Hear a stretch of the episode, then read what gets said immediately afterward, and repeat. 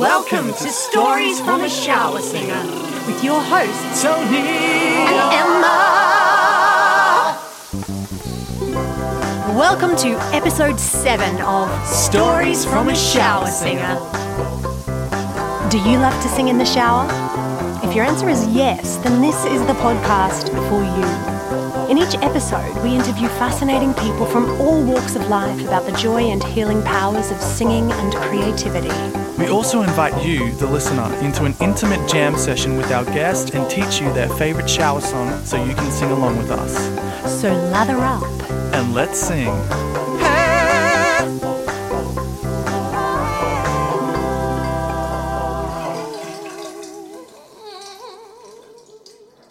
Hello, shower singers worldwide.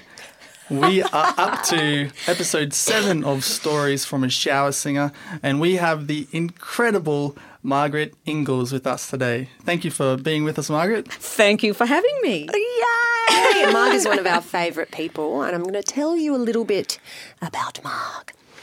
Margaret Ingalls was born in Canberra and graduated from the ANU and University of Tasmania in anthropology and sociology. After that, she completed 2 graduate degrees in education and the visual arts. She then went on to teach art in international schools in Nepal and Thailand, but gave up teaching to pursue a full-time art career nearly 20 years ago. These days, Marg is a dedicated contemporary realism painter, focusing primarily on figurative work and portraiture. She is also currently working on new works addressing the climate crisis, a shift in focus she has felt compelled to explore for some time. She recently travelled to Iceland to gather photo references of glaciers and icebergs for this new series.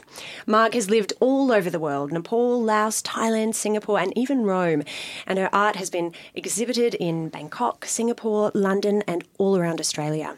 She's also a bloody great singer and a beloved member of our community choir, Cheap Trill.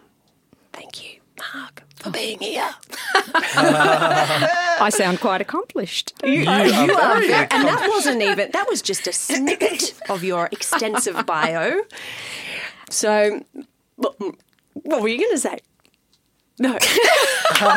Marg before actually held a microphone up to her heart and we could hear it racing. I have not normally found myself in a situation like this before, where I have to talk about myself. But I actually get quite uncomfortable doing that. So you know, and I think most people do. We'll be gentle. I don't think it's an abnormal thing to feel. No, absolutely, I agree. Yeah.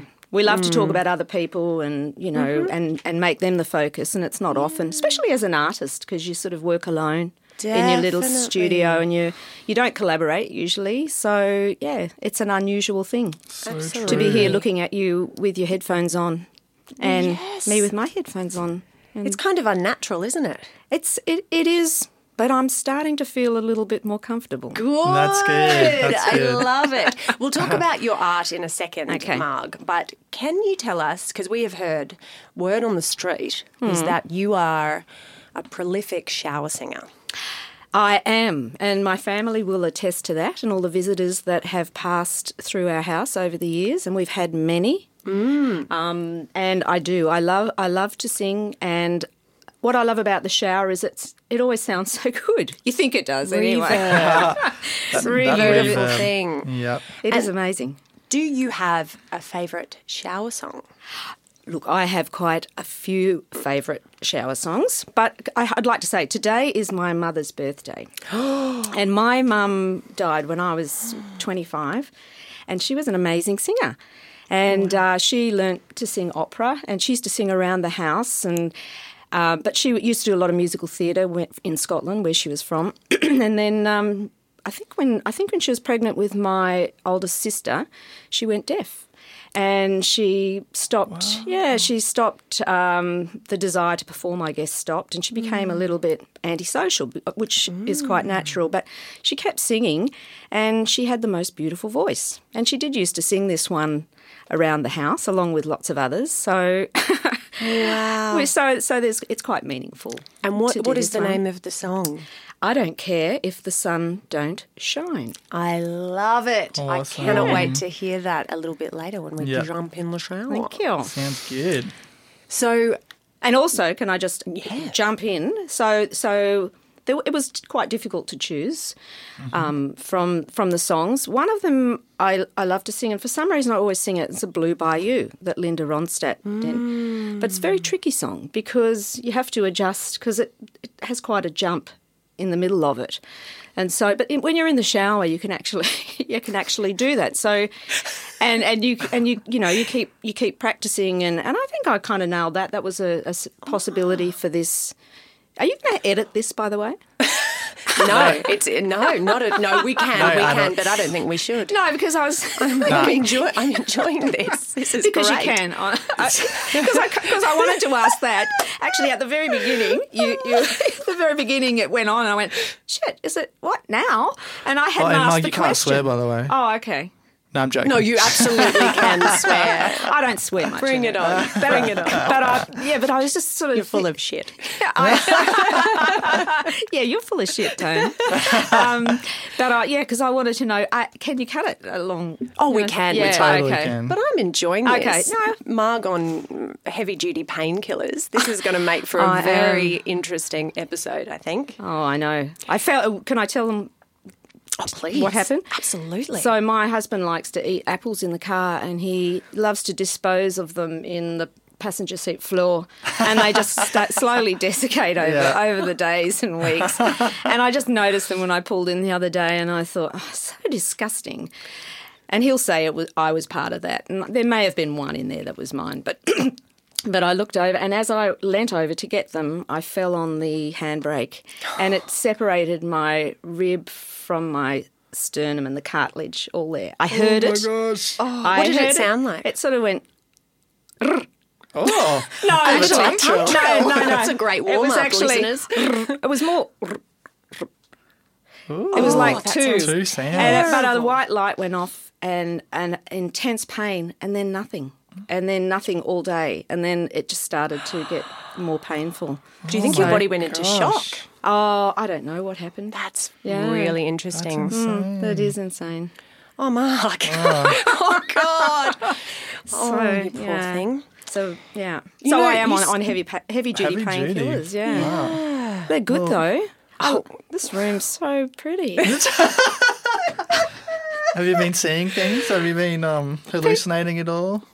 I see a dog to my right. To your right? No, he's definitely not there. He's definitely not there. No, that's not at all. I think he must be. No, there is actually my dog Buckley in the room. Yeah. He's usually a great studio dog, but I don't know if you've been hearing, but he's been scratching at the door a little bit. And it's because there's a cat next door, Raji the Rangi cat, and he wants to go and see Raji. So I see. Hopefully he'll just calm down. He usually just goes to sleep. I should make mention that... Marg and Buckley are coordinated. They are in the same colours. Yeah, it's beautiful. They're twinning today. I've got Buckley's mobile, so we did that this morning before I left. You coordinated, yeah. So what are you wearing today, Buckley? Yeah, we do that normally. We used to do it when I come over for lessons with Tony too. Oh, is that right? Yeah. That's cute. Yeah. What colour have you got on today? Yeah. You know, and I'd wear that little throat collar to match. Beautiful. Yeah. It all makes sense. Yeah. So much effort. I like it. Yeah. Mm. That's my Buckley. That's it. He's dresses very to considerate. He does. He's got a little bow tie on today, actually. I noticed that. Yeah. Oh, sweet. But anyway, enough about Buckley. This is this isn't Buckley's interview. No. This is Marg Ingalls. Interview. You said something before that we actually have in common. You were talking about your mum who went deaf, and both of our parents are actually deaf. No. So Dad has not completely. Dad wears a hearing aid, so he's completely deaf in one ear and a little bit deaf in the other ear. Mum is completely deaf in one ear. Tony has just been diagnosed with the same thing, otosclerosis. Yeah, it's like a hardening of the bone that transmits the vibrations into the inner ear. Is it the stapes? Yes. That's what my mum had. Yeah, the otosclerosis. And there you go. Apparently it happens when women are pregnant. Yeah, mother was pregnant because of the hormones change and they increase the bone growth and everything. That is amazing because when she got it, they didn't know about it. And, and same with mum. Yeah, yeah. And then she had a so she went totally deaf in one ear and just partially deaf, I guess, in the other, and that got worse over time. But when they operated on it, you know, when I was really young, which is a long time ago, and made it worse. And it's a very risky operation because you can also get paralysis of the face. And But she said that, but then finally when she went to the doctor, they said they can actually do the operation. And she went to St Vincent's Hospital in Sydney and they, when she woke up, they just did one ear to start with. And when she woke up, she knew she wasn't going to have the other ear done because it was so loud. It was such a loud world. And even with double glazing on the windows, she could hear the cars down in the traffic and her own breathing was keeping her awake, just the sound of that. So, so she always, that's wow. And I always used to be, you know, when I'd go around to friends' houses, the mothers would say, "Will you stop yelling at us, Margaret?" Because I go, "Mrs. Ingalls, can I have a..." because you'd have to talk more loudly for Mum. Yes, but that's so fascinating. Hey, Buckley. Buckley's now awake and walking around, getting a lovely ear scratch from Marg. Marg, do you think your love for music and singing came from your mum? I don't know, really. I sometimes I think you're born with those things. You know, your tendency for art and to love art and music. And I had my first band when I was four or five, and you know, what were you called? We were I can't remember. I don't think we had a name, but my friend Tracy. Young start. It was my friend Tracy was the drummer, and I was the singer. We both sang, and used to be able to buy these little books that had all the lyrics of the top 40 songs, and it was at the time I think the Beatles, not the Beatles, The Monkeys, The Monkeys were big, and I just loved The Monkeys, and we used to do a lot of Monkey songs. And I remember we even learnt how to harmonise a little as little kids. And I just remember we were doing one song. I think it was a really boring Monkey song. It went something like this. I wanna be free like the warm September wind. Babe, will you always be my friend, babe? We can make it to the end, babe, again, babe. I want to sing. It's like, we thought we sounded amazing. But it's, and you were four when you were singing this. No, I think six. We were about six.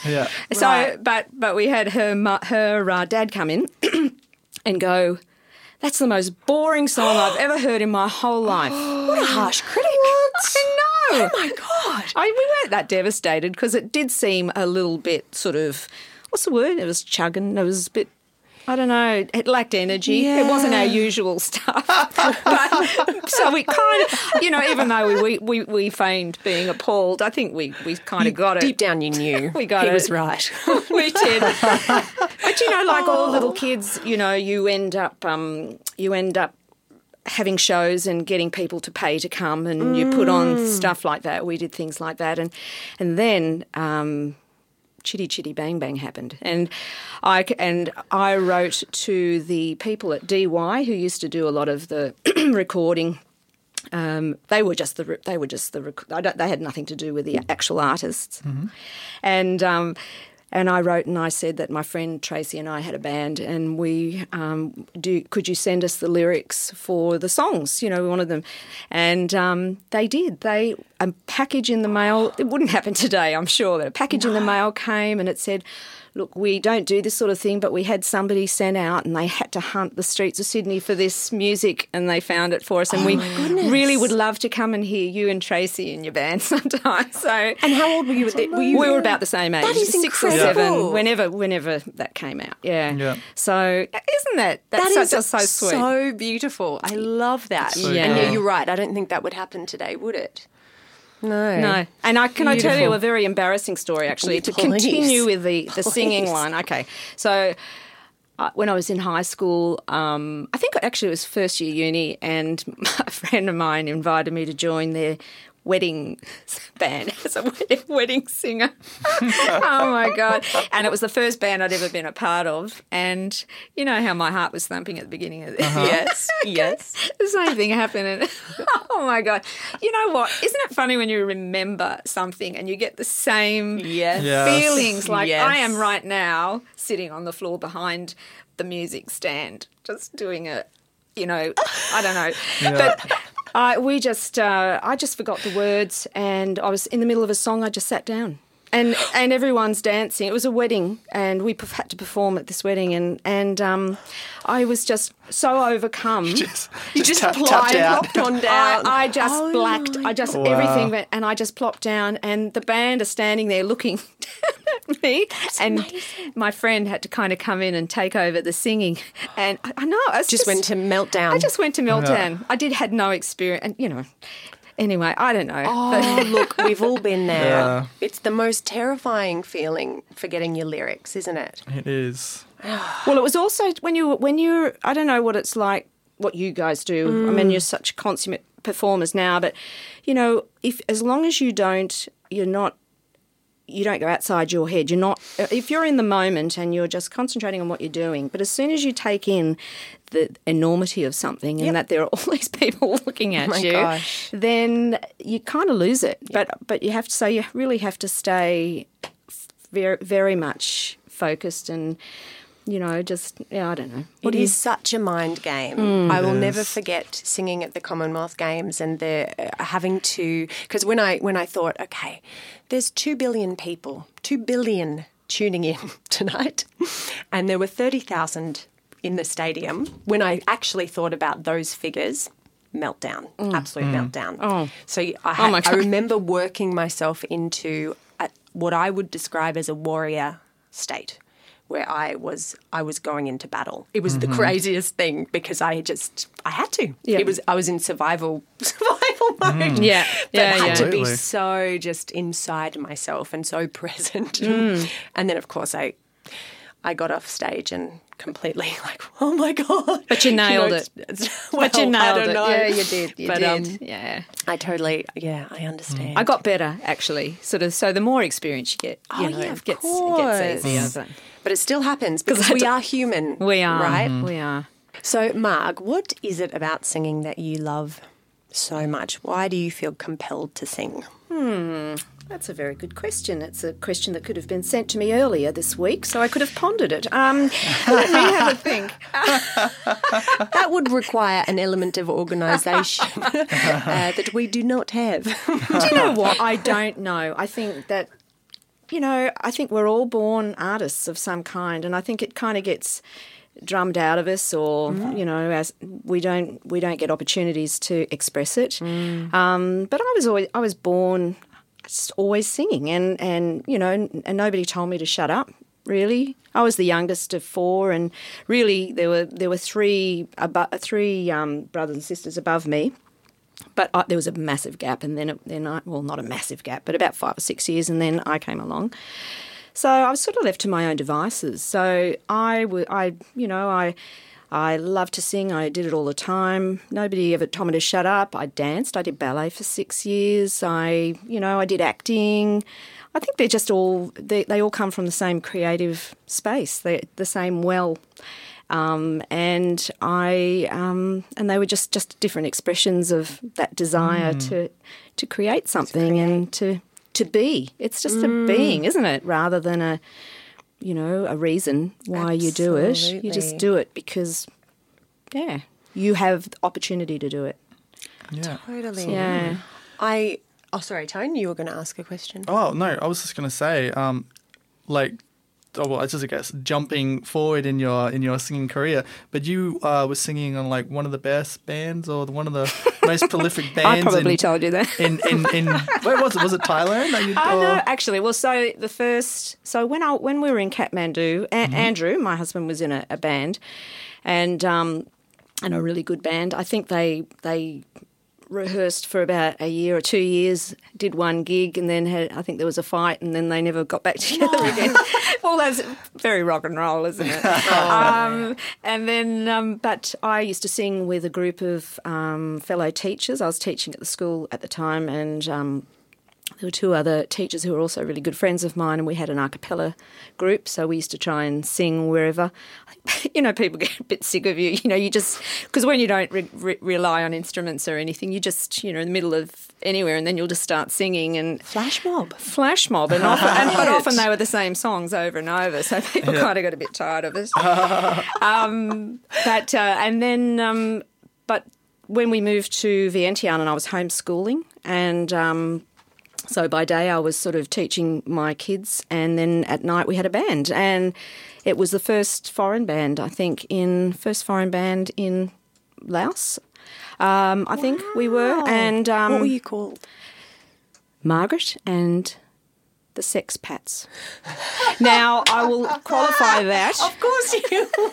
Because there were 6 other expats.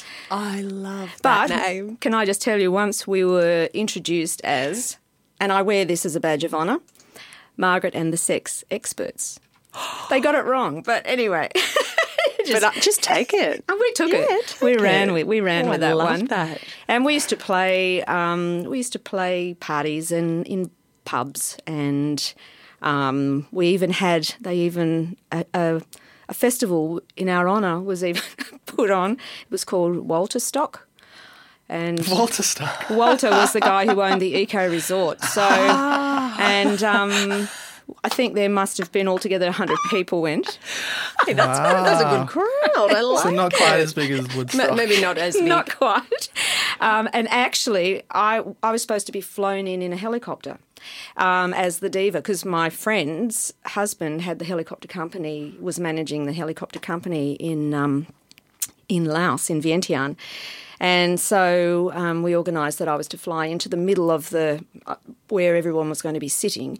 They built a stage for us, and then we got into the helicopter, and it was like a car. You sort of turned, and it went, and it didn't start. So we ended up having to get out of the helicopter and get in a car, drive on it a couple of hours, get in a longtail boat and go down river. And finally arrived. Honestly, I how many hours late were you? No, we weren't late. We arrived. Okay. We arrived in the afternoon, but I had the worst headache because it was so hot. You know, this is loud. God. It was really hot. So we arrived, and not quite the rock star entry. No, as the helicopter. It was a bit disappointing. There is a documentary on that. Actually, that it does exist on the whole thing. Where can we see this doco? Put together by friends, obviously. Right. I will show you at a later date. Okay. I have it all on. We've had them digitised, so yes. We'll have a viewing session. We'll have a viewing. Oh, I love that. That is amazing. Good. But we had it was interesting because our opening act were some of the Hmong. I think they were Hmong ethnic group. The dancers that are covered in coins. There were 2 guys covered in coins, and they did a really interesting cultural dance to open the show. Oh, wow. That's so cool. Yeah. So then there was Margaret and the Sex Pats. And then I have to say, okay, so there was also another band in Laos called Sapphire, and they were a heavy metal Laotian band that had been banned from singing. And the lead singer from that had a bar in... I can't remember what the name of it was, in Vientiane, and we used to perform there occasionally. And they had really, really long hair, you know, and so we were allowed to perform, but they weren't allowed to. It was seen as seditious music, and I think they might have even been imprisoned for it. I can't. What was the content of this music? Like what? They were heavy metal. I don't know. I never heard any of Sapphire's music, but. Oh, yes, I did, because they did get up and perform a couple of songs when we were performing. Just before they got arrested. Yeah, well, just because, well, they just would slip in, do a song, and then get off before they were arrested. But they had, and Paddy, I think his name was, the lead singer, had such long hair, and he used to do the helicopter with his hair. Yes. Wow. So when we were performing at Walter Stuck, I think they, Sapphire got up and did a set as well, and then we took great, what is it, energy from their performance. Mm. So we decided to crank it up a little bit, and Felicity, my our backup singer, and had beautiful long hair, and so she also tried to do the helicopter, but of course it got caught up in Andrew's keys on his guitar. No. And so he's trying to keep playing, and somebody had to run on and try and untangle her. It took so long to get it because it got all totally wrapped up in the keys. Oh, yeah. Dear. You wouldn't read about it. But you wouldn't read about it. Oh, I love this. So, Marg, you've had quite an illustrious career as a singer, but let's talk about your art. Oh, what would you like to know? Well, I'm very curious. When did it all begin for you? Were you a really arty kid, always drawing and painting as a littlie? I'm really glad you asked that question, Emma. I'm glad I asked it too. Do you know why? Because on the way over here today, I thought, you know, anybody can have access to what I do now, but nobody knows the early years. And the early years... The back catalogue. Yeah, it's the back catalogue. Actually, it really is. And so I think... I started to sell my first pieces when I was about 6. Little businesswoman. Wow. Well, you started young, Marg. I did. But, you know, it was my aunt. I had a great a supporter in my auntie, my mum's sister, and I used to draw these dragons on cardboard, and she worked for the professor of history, I think, at ANU at the time. And she used to take my childish dragons on their cardboard, just done with textures, and sell them for $2 each. And so that was my early. And did you get the money, or did she take the money? She took a cut. No, she didn't. No, she gave me all the money.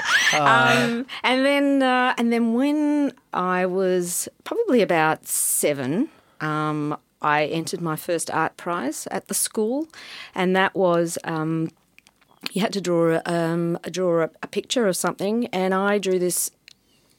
To this day, I still remember it as probably one of my best pieces. And it was because we didn't have drones in those days, so it was an aerial view of a beach with people lying out, and I have a callus on my middle finger on my right hand, and it began then, and I've still got it to this day. When you've got bright yellow pencil, you've got a big expanse of sand, and so I just remember colouring that in. It looked amazing. It was really colourful, all the towels with their fringes, and then but I didn't win. And my auntie was most annoyed. You know, she felt compelled to go to the school and complain, but instead bought me a massive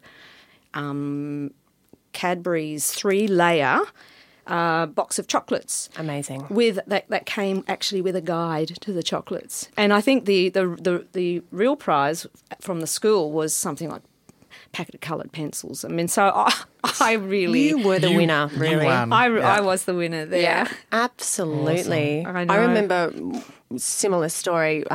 My haiku was not chosen by the school to go into the running to be in a book, and my mum was horrified. So she entered my haiku independently, and guess what? It was chosen and published. Oh, well done. So that was a big FU to the school. Absolutely. Yes. Finger up. Yeah, absolutely. Well, you know, the after that piece with the chocolates, then came a religious, you know, we used to have scripture in those days, and I don't know if they still have it in schools, but you had to do an Easter picture, something like that. And I, being a Libra, and I could never make up my mind which scene to pick. So I did them all. So I did this sort of 6 boxed of the story of the whole Easter story, and I won, and I got a good news for Modern Man Bible. Oh, amazing. Yeah. Wow. I did. Yeah. Wow. Do you still have these pieces, these early pieces? Oh, what a shame. Where are they? Do you know what? I left Canberra when I was about 20, 21, and then both my mum died when I was quite young. And who knows, I don't know where a lot of this stuff went. But my sister found a letter. So a few years ago, she showed me a letter I had written to her when I was 11 years old. And it's quite enlightening for me at what young an age I was when I decided what medium I wanted to work in, because it said, Auntie May has been buying me a tube of oil colour every week, so adding to my collection. And I realised at that point, and I wrote this in the letter to my sister, that watercolours were not for me. Too wishy-washy. Oh, my goodness. There was no way I was ever going to paint in watercolours again, that somehow oils were the thing. That was it. Isn't that incredible? Was it. Yeah, that was it. And so you've stuck with oil. That's been your main... That's it. Yep. Yeah. How important do you think it is to have a parent or a family member support you as an artist? Like, how important do you think that is for young, up-and-coming creative people? I think that is very important, just to provide the opportunities to do that, I think. But my mum was very supportive in that she, I didn't used to think that, but when you look back and you remember all the time she'd pick you up early from school and take you to ballet and bring you home again and take you to your acting classes. Yeah, it's a lot, it's a lot of investment. And my dad, I don't know, he was fairly absent in that, in all that. And I think he didn't think I was that normal, because it was a really sporty family, and I was. He was right. No, I know he was absolutely right, and it was I was a bit of an anomaly, because I'd sit up the back of the garden and I'd sit under the tree and I'd just paint a bit like Ferdinand the Bull, just sort of do my own thing. And I once, honestly, this is true, was walking into the kitchen and I overheard him saying, "But Chris, it's just not normal." Because I wasn't interested in going and hanging out with my friends or playing sport. I mean, they were the whole family, except for my mum, were quite sporty, and I was not that kid. I just did not fit in. We would have been that friends, way. I think. I think so. When we were little, yeah, definitely. I'm sure. Yeah. Emma used to do like pageants. She'd create these pageants, and she would draw a whole bunch of contestants, and whether it was like swimsuit or whether it was like nightwear or whether it was just, I don't know, there's a whole different, variety of different clothes that she would dress the models in. And then so she would draw them all up and then in a contest, and then you would have to rate them. So she would give them to me, she'll give them to Mum, she'll give them to Dad, and then you'd have to give them the score out of 1 to 10 and choose the winner out of all of these. And that was what she would do on the weekend. She would just... Yeah, pages and pages. I loved fashion. So cute. Yeah. But also I had a very strange psychic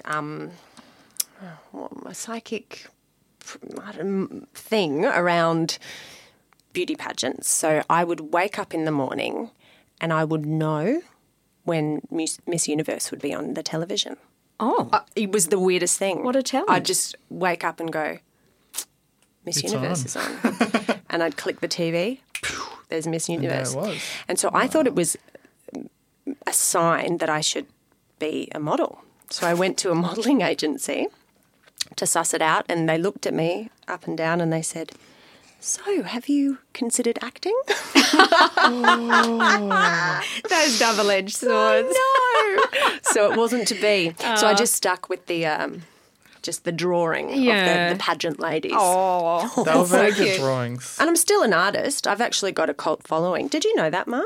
Oh, I've got an Instagram account. I've been following you for quite some time. Marg is one of my biggest fans, probably. Yep. I love to comment. I'm revealing who I am, but I'm actually... Yep. Drum roll, please. Are you going to do it? I'm going to do it. I am, Emma Dean, is the original Shit Sticks. So check that out on Instagram. Who's the original? Yeah, are you being serious? Nah, I know you are. I know who you I've got a series on Instagram of my art. They're very good. They're very 3D. They're very graphic. You know, it's graphic stick. It's almost like you're right in there. You know, they move me. Yeah, yeah. We won't explain that joke. You'll have to go check out the original shit sticks for yourself, listeners. Oh, dear. All right. Well, that stopped the conversation. Where do you go from there? Where do you go from there? I don't know. Oh, my God. I'd actually like to pop in and say just one thing about my dad, even though he wasn't a great sort of practical supporter, I guess, is that he always loved to be drawn. He'd say, Marg, do you want to draw me? And he'd just sit there, you know, and pose and that. So I always had him to draw, and I always had lots of pictures of my right hand and my feet my left hand and my feet, because you could draw your hand with your. So they were all over the walls. Yeah. Oh, so. I love that. That's so cool. Mm. Speaking of drawing people, Margaret has done the most amazing painting of Emma. Two amazing paintings of Emma. And the painting, I haven't actually seen it in real life. I can't wait to see it in real life. Mm. But where Emma's in this like really colourful rainbow dress, and the dress just looks amazing. It all looks amazing, but it's all like 3D. It really pops out at you. And it's just the most amazing painting ever. Oh, thanks. Can you tell us more about that painting, Mark? Yeah, actually, when I started Cheap Trill Choir, the first moment I walked in there, I wasn't thinking about the people or I just looked at Emma and the way she came in and started to engage with everyone, and I went, I got to paint that woman. And so while I should have been focusing some of the time on what I was actually doing, I was wondering how I'd make her skin tone, wondering where would I put her. So that went over like two terms or something, and then finally I got up the courage to ask her, because I'm a little bit shy, I guess, and I remember my heart was thumping, and because I thought she might say no, but I thought, I really want to paint her. Yeah, well, now I know, but I walked up and I just said, I can't even remember. I said, "Oh, hi. My name's Margaret. Have I met you? I couldn't remember whether I met you. And I would like to paint you. Would that be okay?" And you just went, "Yeah!" You grabbed me and gave me a really big hug. I was so blown away. I'm so excited. It was amazing. Yeah. And the paintings, which you can see you can see them on my Instagram, but check out, what is your Instagram handle? At Marg Ingalls Art. At Marg Ingalls Art. Really check them out, because they look like a photo. So I've sent them to people, and they're so accurate and so realistic that people have gone, "Oh, that's a lovely photo." I'm like, no, look closer. Yeah. That's the first thing I thought. Like, I know. Like the dress. I don't know whether the first time I saw it, it was just the dress, I think. Yeah. And you were like, "No, you showed me. It must have been." That's right. I was showing you. And I was like, "Oh yeah, that's Emma's dress." And you're like, "No, I painted that." And I was like, "What?" Yeah. It's crazy. It's really cool. And you have a new series of paintings that you're working on inspired by the climate crisis. Can you tell us a little bit more about these new paintings? Well, I've just started that. Mm-hmm. And as you said at the very beginning, I went to Iceland last year, and I got some incredible photos of glaciers and icebergs, and I've just sort of felt compelled to move beyond what I've been doing, and just sort of painting things that are nice, but that don't don't resonate anymore with me really. Mm. And I just feel we're in such a point of a tipping point, I guess, in the planet's history, and especially our country, that I need to maybe express that a bit more in my art, I guess. Mm. And I don't know where it will go, but just for now I'm exploring that. And I'm also really interested in getting involved in doing some portraits of people, especially people who are doing incredible things, because I had the opportunity to be part of an exhibition. I can't really say too much about it because it's a little bit hush-hush at the moment, but it's one that will go over 5 years, and it's going to give me the opportunity to find those people who I can enjoy what they do vicariously. I get to meet people that I normally wouldn't meet by getting hooked up with them through the woman who's organising the exhibition, and getting to meet them and paint them. That's so exciting. Yeah, so that more of that later, but yeah, so that's what I'm doing at the moment. That's incredible. That's so cool. So Marg mentioned her husband Andrew before, and Andrew works at the Nature Conservancy. So both Marg and Andy are very involved in environmental issues and raising awareness about climate change and science and yeah, that's true. Yes. I mean, and it was through Andrew's work that we went overseas. So yeah, so we left when we were only probably 27. I think we had 2 little kids in tow. Mm. As you know, Tony, Kim was born on the very same day as you, yes. Just 1 hour different.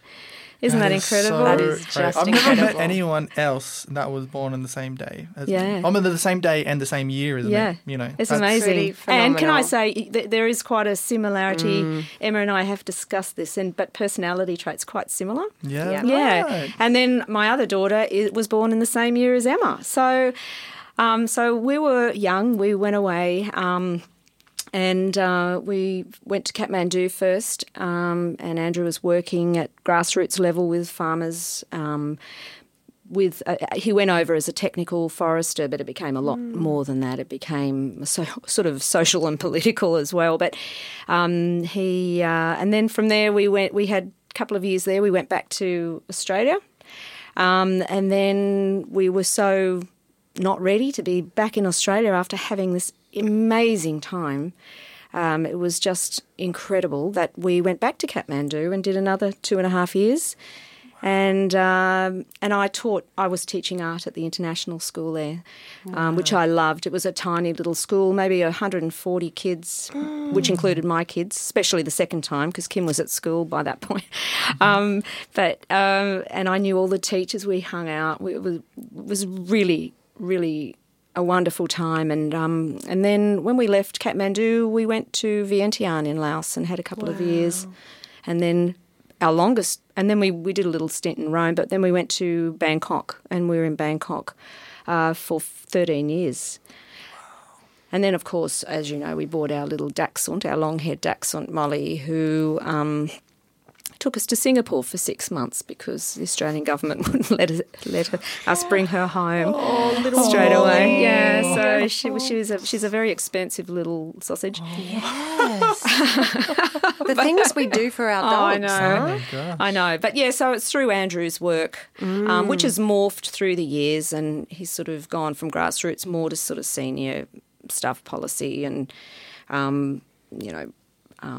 raising money and monitoring projects in the region and what have you.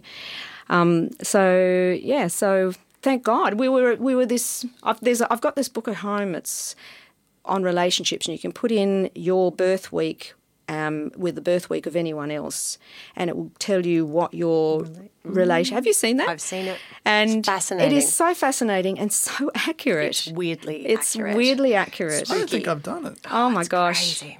It's amazing. And I put in for Andrew and I, and it's always got it like a title, and our title was Whetstone Sharp. And that's what I feel we've always brought to each other is we really support each other in whatever we do, and we keep each other really sharp, you know. Mm. So it was a perfect – because when I first started out, I was very kind of liberal. As a young kid and at uni, I did all sort of liberal subjects at uni, and he was a scientist. And we used to clash like nobody's business. And then as we sort of got older, I became more science-minded, and I started to listen, I guess, and become more that way. And he also became less. He maintained the scientist. He is a scientist, but he became much more open. So it was just this. I think when you've been married such a long time, and we've been married nearly 40 years. I know. I know, I am old. Listeners. You don't look so a day old. Over 30, Marg. Marg, yeah, you need to Google this woman. You look so young, Marg. Yeah, those photos are from 1975. Oh, my goodness. Oh, dear. Yeah. Well, you are both such inspiring people. We love you. Oh, and we love you. Aww. Our whole family loves you. Oh, we love your whole family too. It's a big old love affair. It is. But on that note, I think we need to jump in the shower. We need to jump in the shower. I'm feeling a bit sweaty. So what do you reckon? We have a little... Well, I wasn't... I decided not to have one this morning because I knew I was coming over here. Is that what that smell is? Yeah, I was wondering. It was a bit awkward, wasn't it? Yeah. I know. Well, yep. Let's get in there. Before we get in, we do actually need to teach the listeners some backing vocals so they can sing along. Yep. So let's do that first. All right. Okay. So now we're going to teach you how to sing the harmonies. Now the harmonies are going to come in after Marg has sung the first section. It's going to come in the violin solo. Okay. So when you hear that violin solo starting, the harmonies are going to start, and we're going to sing some la's, and it's going to sound like this: la la la, la la la, la la la. That kind of rhythm. So we go 1, 2, 3, rest. 1, 2, 3, rest. 1, 2, 3, and it's just going to be on la's. So the low part is going to start on an E, and there's notes what we're going to sing. We're going to sing an E, an F sharp, a G sharp, and an A. Okay. So the first section goes like this. Starting on an E, I'm going to sing it 3 times. La, la, la, la, la, la, la, la, la. That's your 3 times. And then we're going to go into an F sharp, and we're going to sing that 3 times. La, la, la, la, la, la, la, la, la. And then we're going to sing a G sharp 2 times.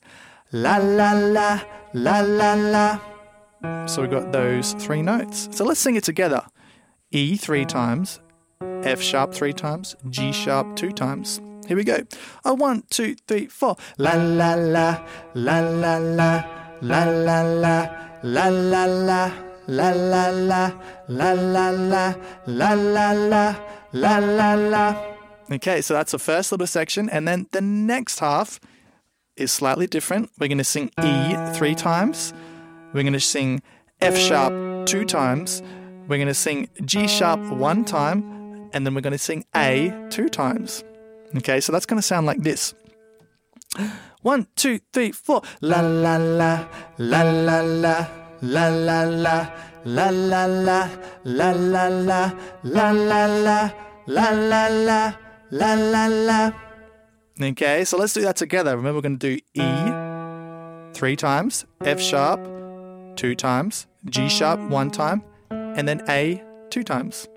Okay, here we go together.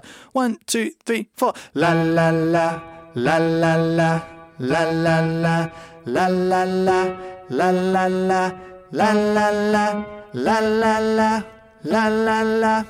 Okay, so now let's put the whole thing together. Okay, first half. Remember doing E 3 times, F sharp 3 times, G sharp 2 times, and then we're gonna go E 3 times, F sharp 2 times, G sharp 1 time. A 2 times. Now the whole section, let's sing it together. 1, 2, 3, 4. La la la, la la la, la la la, la la la, la la la, la la la, la la la, la la la, la la la, la la la, la la la, la la la, la la la, la la la, la la la, la la la. Fantastic. Now I'm going to hand you over to Emma for the high part. That was great, Tony. Thank you. So now time for the high part. We've got 4 notes that we're going to sing, and they make up a chromatic scale. So the notes are C sharp, la la la, D, la la la, D sharp, la la la, la la la, and that's an E. So we're going to sing the C sharp 3 times. La la la, la la la, la, la, la. Then we're going to sing the D once, la, la, la. And then the D sharp twice, la, la, la, la, la, la. And then the E twice, la, la, la, la, la, la. And that's our first phrase. So let's give that a go together. 2, 3, 4. La, la, la, la, la, la, la, la, la, la, la, la, la, la, la, la, la, la, la, la, la, la, la, la. Fantastic. And the second phrase, we're going to sing the C sharp 3 times. La, la, la, la, la, la, la, la, la. Great. And then we're going to sing the D once. La, la, la. The D sharp once. La, la, la. And then the E 3 times. La, la, la, la, la, la, la, la, la. So that second phrase goes like this. 3, 4. La, la, la, la, la, la, la, la, la, la, la, la, la, la, la, la, la, la, la, la, la, la, la, la. So all together, follow me. 2, 3, 4. La, la, la, la, la, la, la, la, la, la, la, la, la, la, la, la, la, la, la, la, la, la, la, la, la, la, la, la, la, la, la, la, la, la, la, la, la, la, la, la, la, la, la, la, la, la, la, la. You got it. And of course that will come in during the violin solo. So now we've taught the parts, I think it is time to get into the shower. So, Emma, do you want to do the honours? Yeah, sure. How do you like your water pressure, Marg? That feels good. Is that... I didn't know they still had soap on a rope. Well, they do indeed. They do. That's amazing. Yeah. Oh, gosh. Can I use it? Absolutely. Oh, please. I think you need it. Thank you. Do you brush your teeth in the shower? I do. Yeah. I left my toothbrush at Kate's house. I try to multitask in the shower. Yeah. Yeah. I've never done that. I go to the toilet in the shower. I clean my teeth in the shower. I sing in the shower. I love it. Seriously, who doesn't go to the toilet in the shower? Do you know what? Yeah, they're all liars. They're liars. They're liars. Because what's wrong with it? Like if you stand over the hole, you know, it's not like, you know. Absolutely. Do you do that? Yeah. Do you, Tony? Well, I don't need to, Marg. I think slightly different physiology. But you still want to get it right, though. Well, yeah, you've got to aim. Yeah, that's right. Yeah. Well, I don't want to waste too much water. No. So let's launch into the song. Let's do it. All right, here we go. Here we go.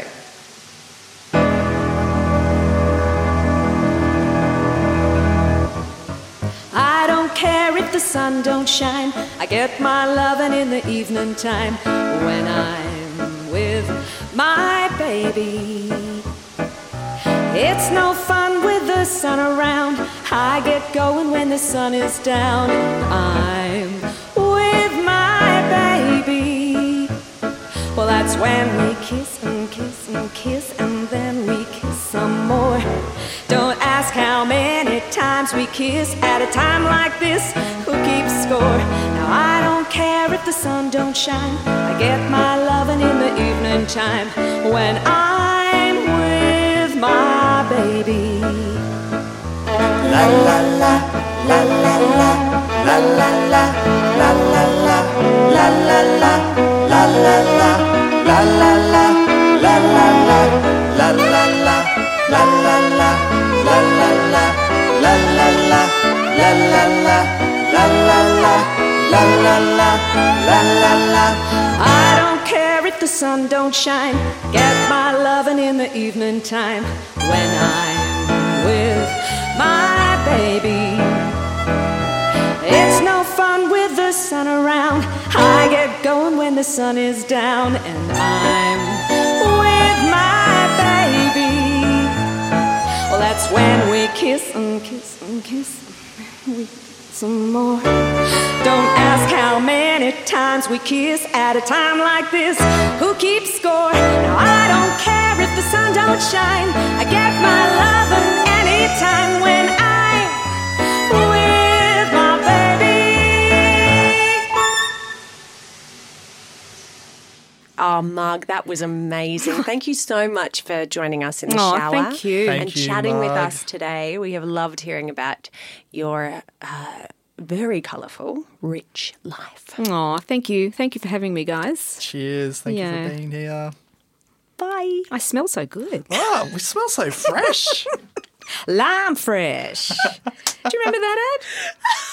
No. Lime fresh for the very first time. A soap with streaks of lime makes your skin feel alive. It's called Lime Fresh. Fresh lime. Yeah.